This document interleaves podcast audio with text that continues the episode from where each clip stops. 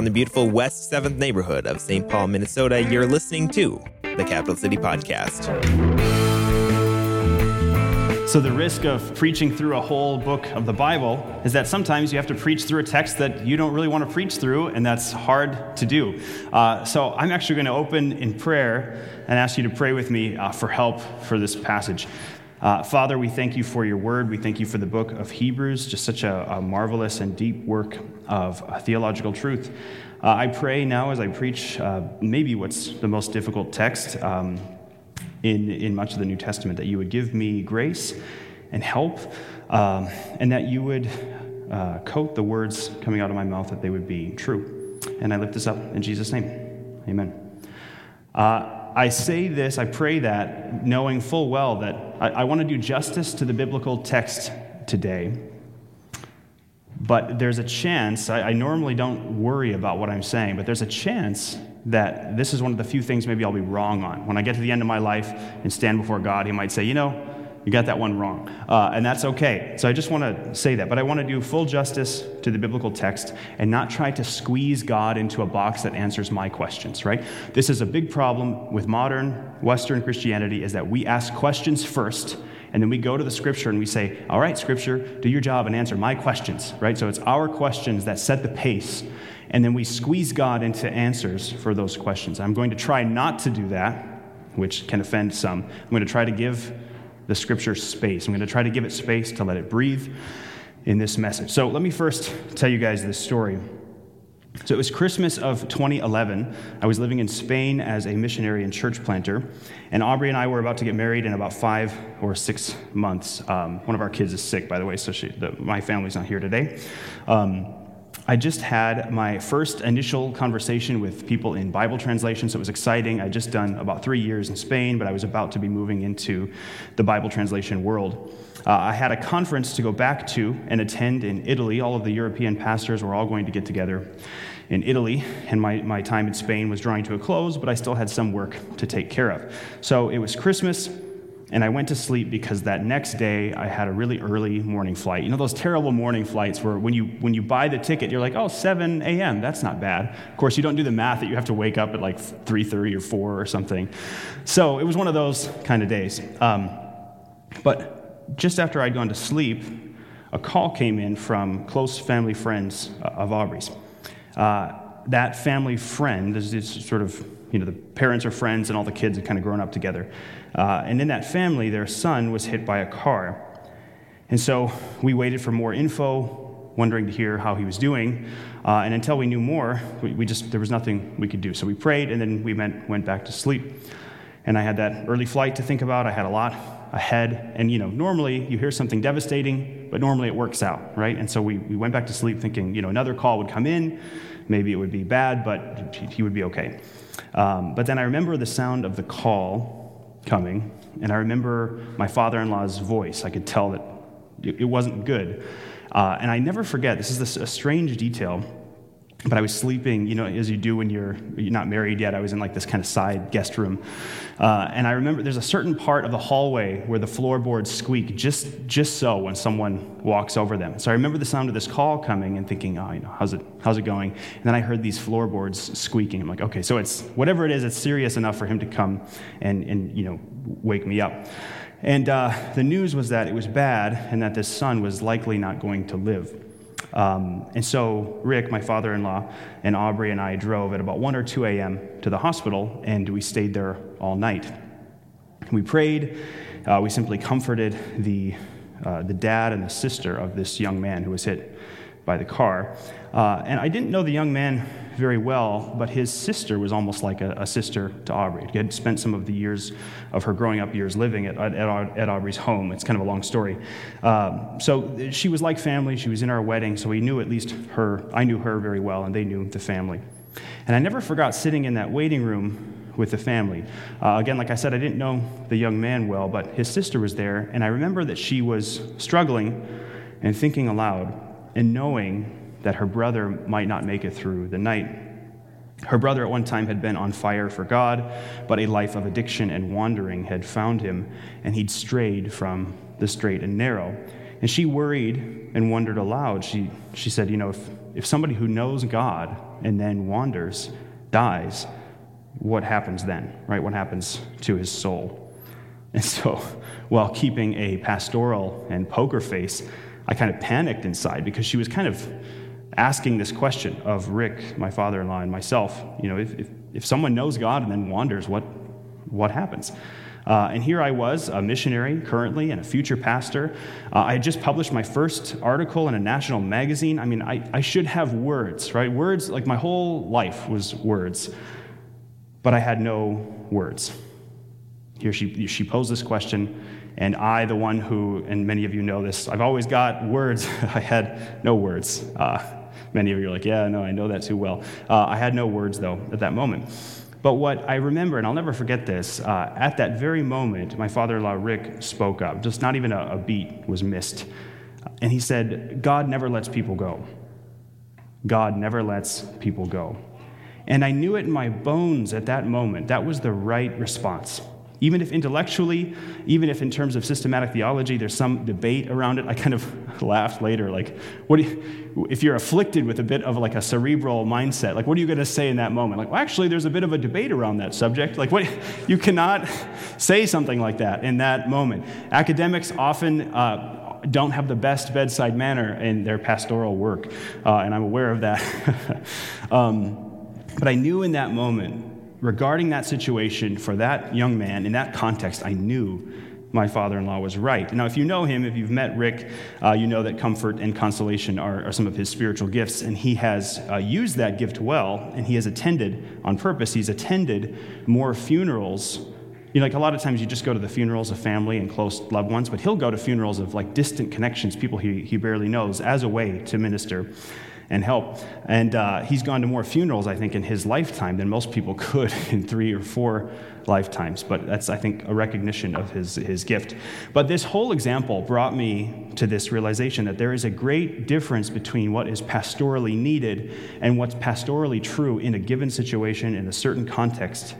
There's a, a difference between that and something that is a, a, general complex framework of ideas. And what I mean to say is, the author of Hebrews is not saying, hey, what kind of questions will people 2,000 years from now ask of this book?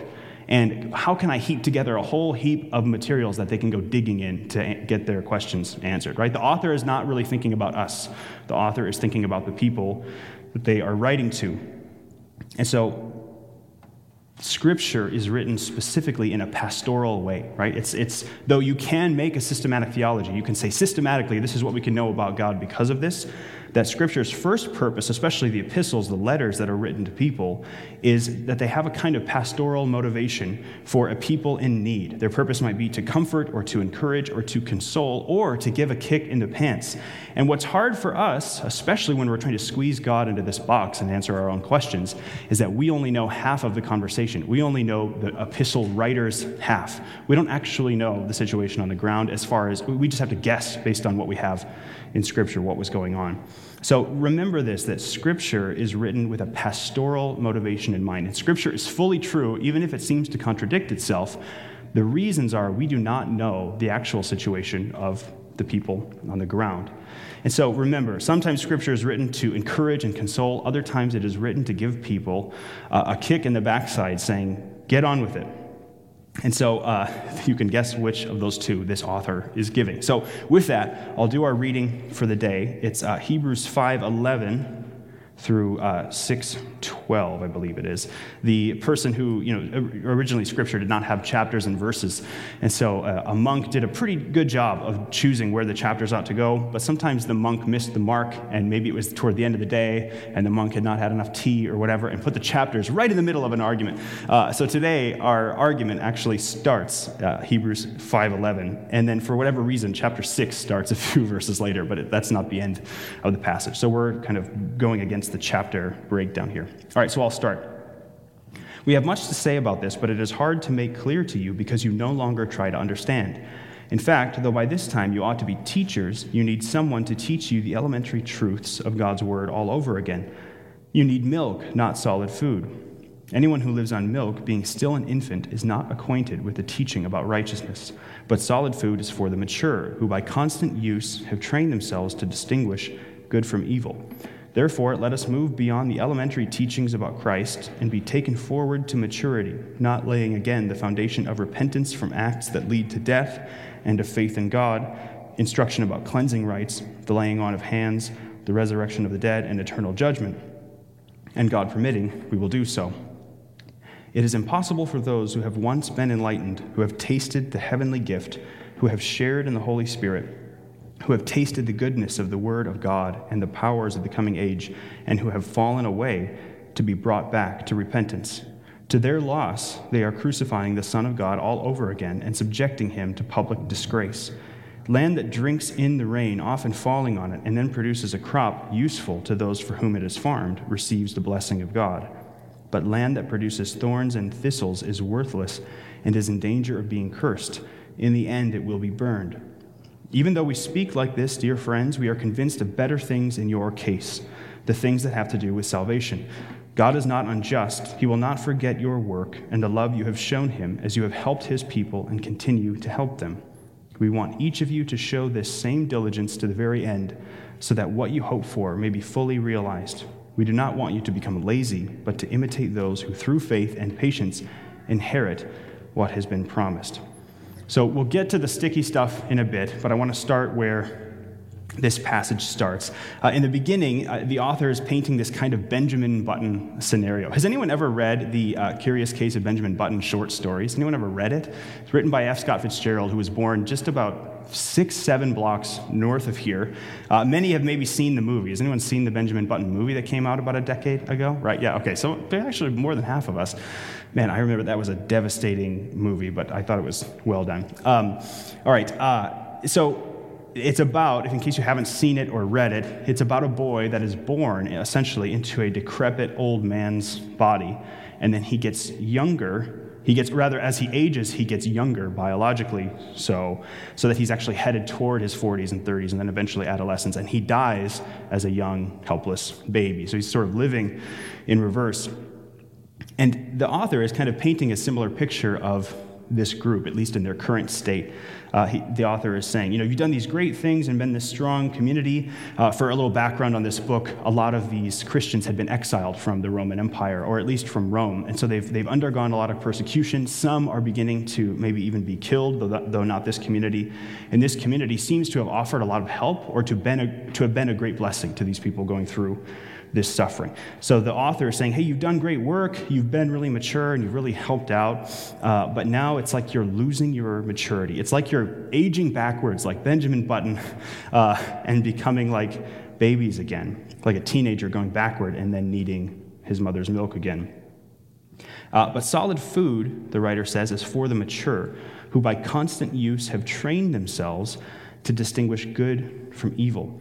Now, just to be a Greek geek here, uh, the word for training is gymnazo, or it's where, it's where you get gymnasdo or gymnasium from. So he's talking about training in the Christian life, much like the Greeks who went to the gymnasium every day would train. And now they didn't separate their scholastic and their physical endeavors. They would maybe study poetry and philosophy in one hour, and then they would go wrestle uh, in the, the Greek fashion for the next hour. And then they'd go lift weights, and then they'd go back to rhetoric, right? So the sort of the training was both intellectual and, and physical. And he's encouraging them to train themselves for the Christian walk in this same way. Uh, I don't know why, but I've kind of been, actually, I do know why. I've been going through a bit of like a chess uh, obsession. I think uh, I've, I've, never been great at it. I've never played a lot of it, but my, my son learned from Josiah and Katie's son. And so I was helping to help him like finish the rules. And for whatever reason, I just caught a certain addiction. I don't know what it was. There was a certain fascination with it. And so I recently read or listened to a biography of Bobby Fischer, who's the greatest American chess player who's ever lived. Uh, there have been other others who have been on top for longer than him, but at his peak, people say he may have been the, the best human chess player that's ever lived. Of course, computers can beat anyone now. Uh, but he would study, on average, four or five hours uh, per day of like the tactics and the stuff involved in chess. And that was just normal life, four or five hours a day, starting at age seven or eight And when he was preparing for a serious match, he'd start studying 12 to 16 hours a day specifically. He'd look over every single game that player had ever played and study every move, and why the player did it. And I just thought, man, you want to think about training for the Christian life. You want to think about the gymnasium. Look, I mean, even our, our chess players are putting us to shame, right? And in how deeply they study a board game, right? compared to, oh man, compared to the Christian walk. Uh, imagine if we did that in our faith. What if we took our faith that seriously with prayer, with study, with reading, with serving the poor? What if our devotion looked like that? This is just, I want to mention this as a little side point. There's been a great movement in the last 30 or 40 years to dumb down the life of the church. Uh, largely, this ground has kind of been walked over, and people have been, talk, have, have been been talking about this that youth group kids of the 90s and early 2000s have grown up with pool tables and traffic lights, right? And then they, they grow up and they want more of the same. They want the excitement, the sort of entertainment focused Christian development, rather than having to maybe do some work like they do at school or in any other place. And so now we have a lot of churches that are made in those youth groups' image, right? Like, what do you get when you have pool tables and traffic lights, but kind of grown up into adult church? You kind of get this, you get more of the same. Essentially, the smoke and lights, entertainment focused, uh, movement focused uh, churches. Uh, that the church needs to sort of entertain or move you emotionally first rather than um, be the church. So, for those of you with children, whether young or old, I wanted, uh, I wanted to mention this as an aside in this sermon.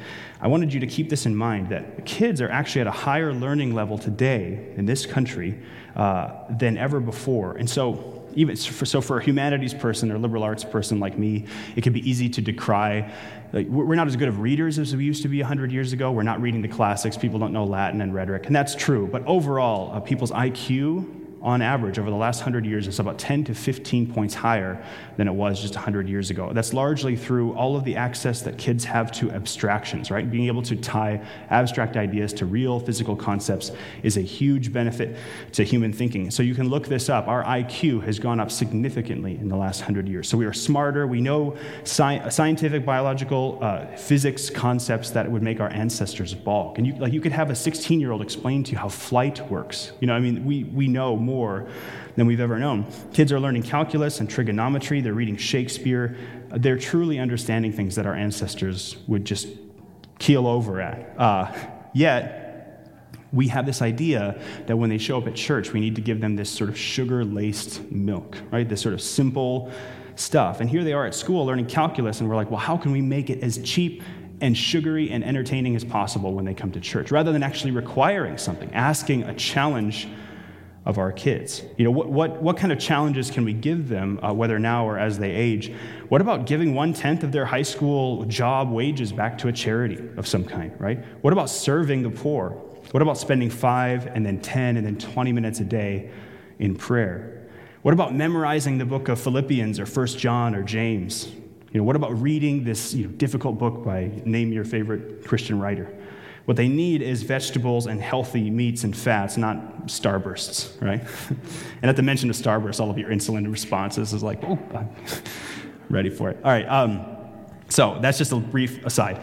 The author reminds them, therefore, let us not move beyond the elementary teachings about Christ and be taken forward to maturity, not laying again the foundation of repentance from acts that lead to death and of faith in God, instruction about cleansing rites, the laying on of hands the resurrection of the dead, and eternal judgment and God permitting, we will do so. There's a whole interesting section here. We don't have time to go through it, but it's really interesting to look at the very, what did, what did the early Jewish Christians consider the basics of the faith? And a lot of them were like, oh, yeah, that would be right there. Repentance and faith, that would certainly be at the basis, you know, of, of the fundamentals of the faith. But then instructions about cleansing rites, uh, you know, the laying on of hands, the resurrection of the dead. This isn't about Jesus resurrecting. This is about how we will as well resurrect. Uh, interesting, eternal judgment. It's just interesting seeing their um, fundamentals. But we, uh, let me skip that so we don't go too far over in our time here. Uh, the author then goes into a warning. Uh, they, they warn against stagnation and against falling off. Now, one modern author, com- uh, one commentator compares this to riding a bicycle. Uh, balancing on a bicycle gets easier the faster you go, right? Have you guys ever been going? Have you ever tried to balance on a bicycle going like one mile per hour?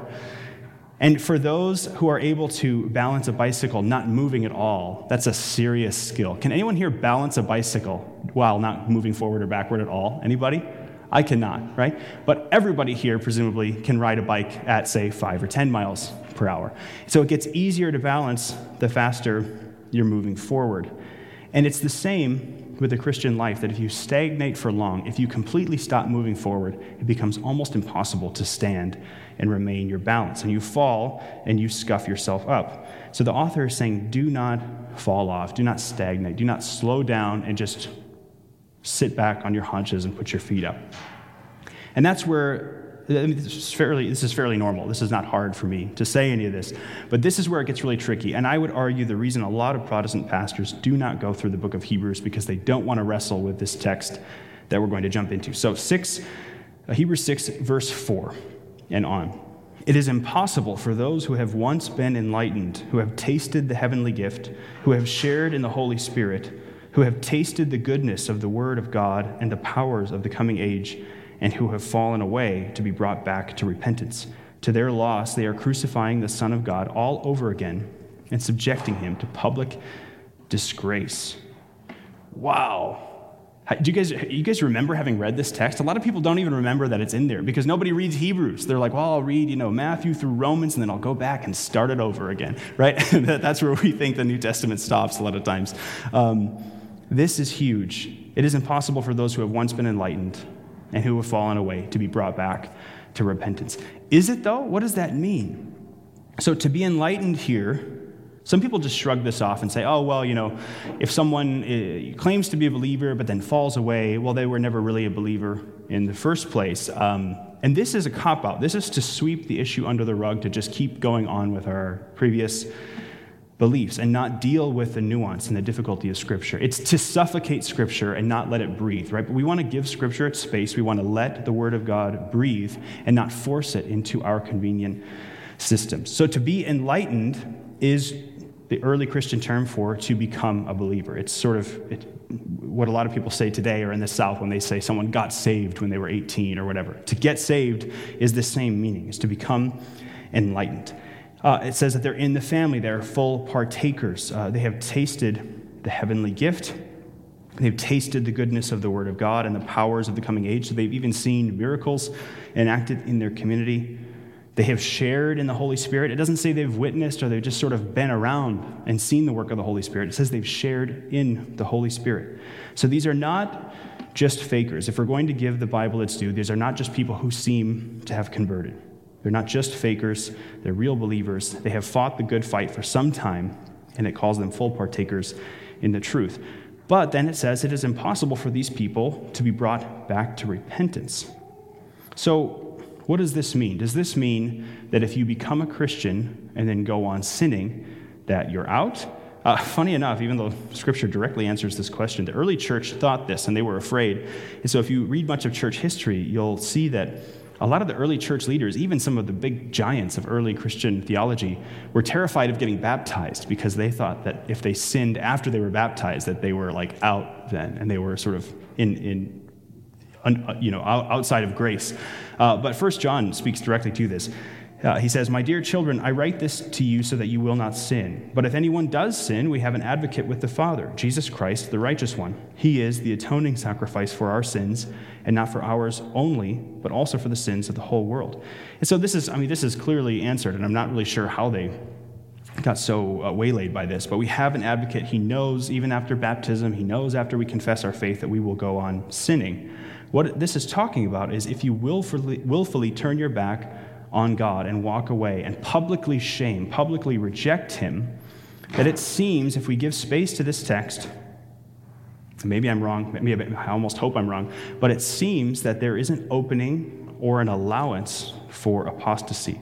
Um, it seems that God is allowing people to put their hand up and say, if you know i want nothing of you for eternity that, that god would allow that so cs lewis talks about this he says that God is enough of a gentleman that if somebody wants to go into God's house, but then eventually at some point puts their hand up and says, Actually, I want nothing to do with you for the rest of eternity, that God is enough of a gentleman to say, Okay, and give them their way. So this is not talking about people who are um, fading or who are lost in sin or who are even slaves to sin after coming to know God. It's talking about those who put their hand up and say, I want nothing to do with you, God, and publicly shame him and walk away. The author goes on to say, this is a little tricky, but it says, land that drinks in the rain, often falling on it, and that produces a crop useful to those for whom it has been farmed, receives the blessing of God. But land that produces thorns and thistles is worthless and is in danger of being cursed. In the end, it will be burned. So the land here is talking about the believer. God's blessing is poured out on the Christian, and then the, the Christian produces crops or fruit. But if this land, well, here, let me cut myself off. Notice it's not what we do first. It's not saying, hey, land that produces fruit then gets God's blessing. It's saying all the land gets God's blessing. God's rains come down on the land either way. But if then that land produces only thorns and thistles, it is in danger of being cursed. Now, does this remind you of any passage, say, in the beginning of the Bible? God gives abundance, but sometimes we choose idolatry. Sometimes we choose to hide our faces from God. We choose sin, and we choose to follow the evil one instead. And what follows is thorns and toil. God showers his blessing and grace upon us. The gift is free, but if you drop that gift in a dumpster, if you dismantle it and drag it behind a car, the gift giver will respond in a similar way to a farmer with a field that only produces thistles. The grace is free, it's freely given, it's undeserved. We didn't do anything to deserve it, but our response matters, right? So the grace is free, we didn't earn it or work for it, but our response to that gift, that's what the word grace in Greek means. It's just a gift. That our response to the gift matters. It has consequence. And this is why this is so tricky because it seems to show that one, if you, just on a plain reading, it seems to show that one can truly be in the community of God, but then also be lost. Uh, Tremper Longman is a scholar that uh, helped me out. He, he talks about how the rest of the New Testament seems to say the opposite. So if you read through, you kind of get, it seems like you get both sides of this. So Jesus says in John 10, My sheep hear my voice, and I know them, and they follow me. I give them eternal life, and they will never perish, and no one will snatch them out of my hand. My Father, who has given them to me, is greater than all, and no one is able to snatch them out of the Father's hand. So, someone who's really all in on the once saved, always saved eternal security camp, they will be citing this verse. Uh, Paul says something similar in Romans 8 For those God foreknew, he also predestined to be conformed to the image of his Son, that he might be the firstborn among many brothers and sisters. And those who, whom he predestined, he also called. Those he called, he also justified. Those he justified, he also glorified. So, are we predestined to be transformed into his image and nobody can snatch us away? Or are people, is there a freedom? Is there a kind of openness to apostatize? Uh, and this is, again, why a lot of people kind of skip over this chapter because it's very, it's very difficult. Um, but I want to give this text space to breathe and move through it. Uh, and what I've come to, what I've understood from this, is that no matter how deep into sin you are, that no matter how deep or how far you stray, God still has you. But there is a sin deep enough that causes people to apostatize uh, there is such a thing as blaspheming the Holy Spirit, which we often don't talk about. But in the Gospels, it talks about that all sins are forgiven and blasphemy, but blasphemy against the Holy Spirit will not be forgiven. So there is something, it seems, that we can do to forever turn our back on God. And that's where that gentleman idea comes in that God will not force us into his house, he is a gentleman. And that makes some uncomfortable, but I do think it's right. I think it's the only way to reconcile this, what true and ultimate security means, that nobody can snatch us away, that we are God's sheep, but He also made us free, and He also made us able or free enough to choose apostasy. Uh, if we should choose that. Now, I could be wrong. I almost hope I'm wrong. You certainly don't have to agree with me, uh, but I'm trying to give this text justice in its, in its context here it seems the most appropriate way to give Hebrews space without forcing Hebrews under uh, Paul and John. But I think it's all true if you remember that this is pastorally written. So it's not some all encompassing system. It's not, they're not trying to give systematic theology. They're not trying to create a box that we squeeze God into. God both saves us once and for always, and no one can snatch us away, but He also has made us free. He's given us this freedom, this spark that we are able to choose against God if we want. We are able to apostate ourselves. Uh, one commentator helped here um, talks about how Paul and John, remember, this is not systematic theology. Paul and John are writing to real people with a real struggle. And those people were people who needed to be encouraged, people who needed confidence. So, like with my father in law that day as we were waiting in that hospital waiting room, Paul and John are writing to people who are suffering. No, God will never let you go. God will not let anyone snatch you away. But the author of Hebrews is not writing to these timid people who need to be encouraged. The author of Hebrews is writing to those who are drifting, who aren't keeping their commitment to their original and first love of following Jesus. Uh, the author is writing to those who are kind of getting lazy and sitting back and just letting, letting their Christian walk pass them by and not doing the work that they were doing at first.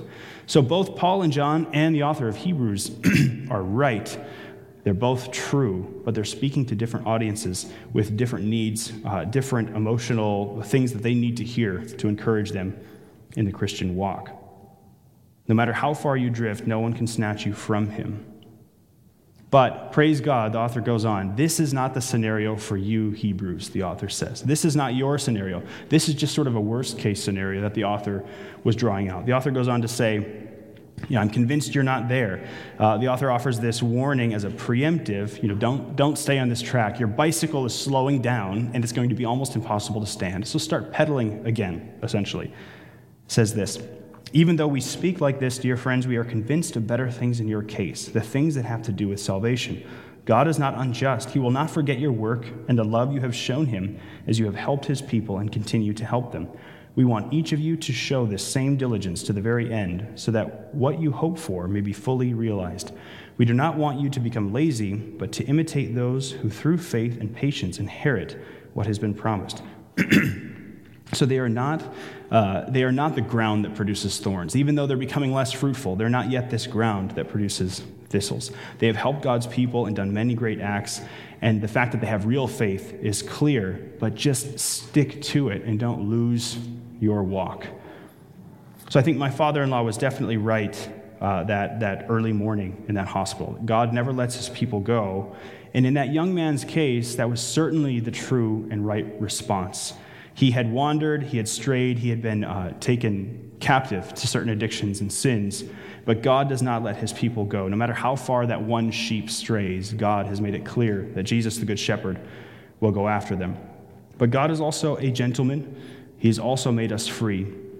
And if a person hardened by years of straying finally says that last thing and says, Look, God, I want nothing to do with you for eternity, I want a, a, separation from you, then I can't be sure, but it seems like in this passage that Scripture seems to show that we are free to say that and that God is a gentleman to recognize that request. But that takes time, that's a trajectory. And I've talked, as we've been going through Hebrews, I talk about this that as you watch your friends in this great period of desiccation, uh, a lot of people are, are walking away from faith in the West.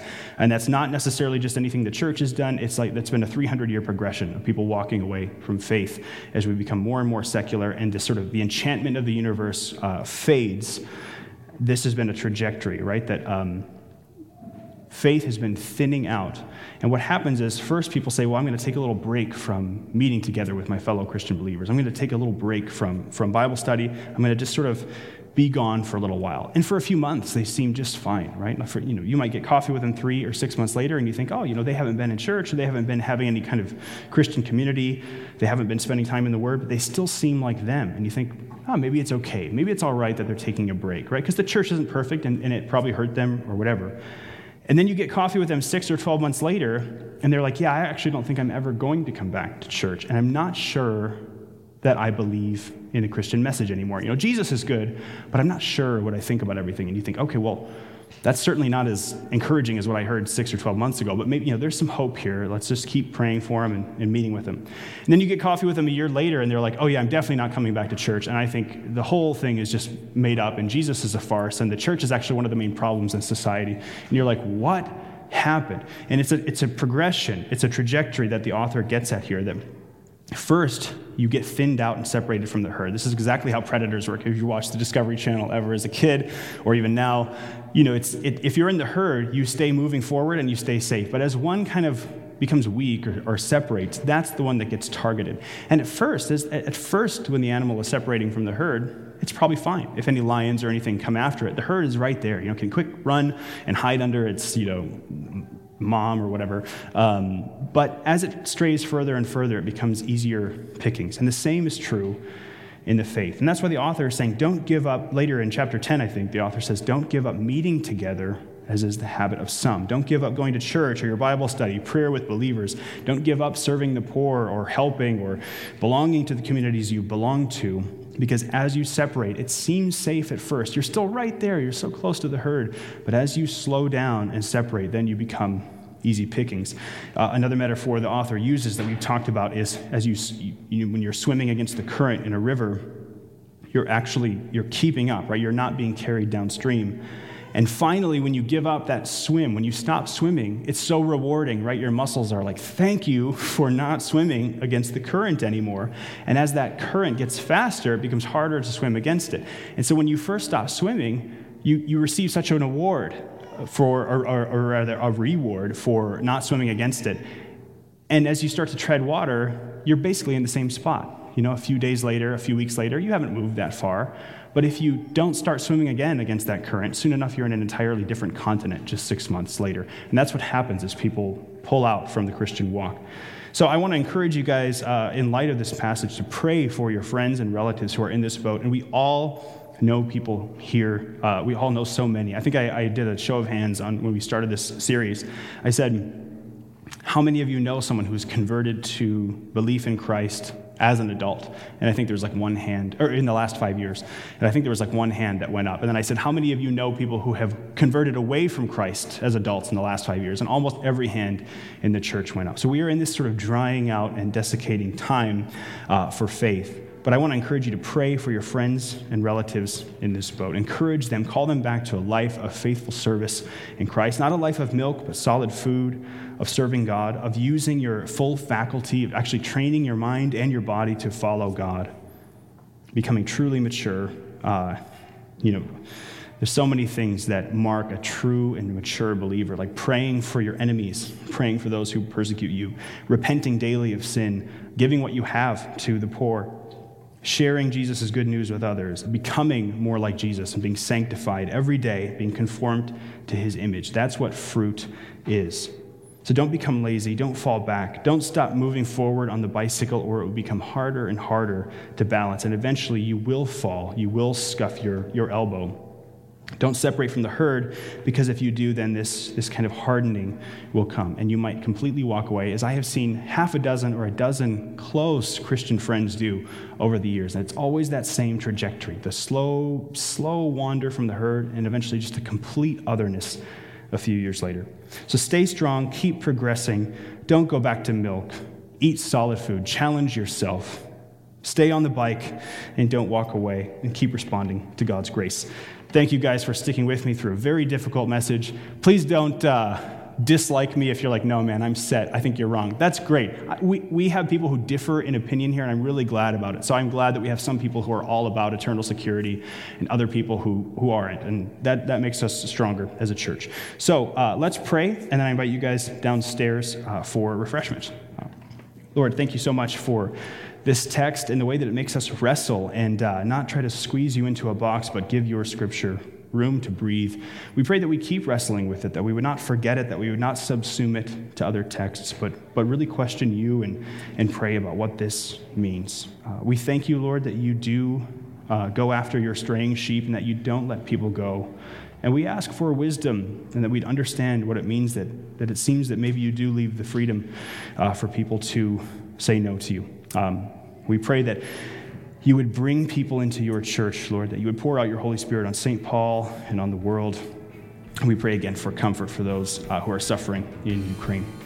Uh, we pray this now in Jesus' name. Amen.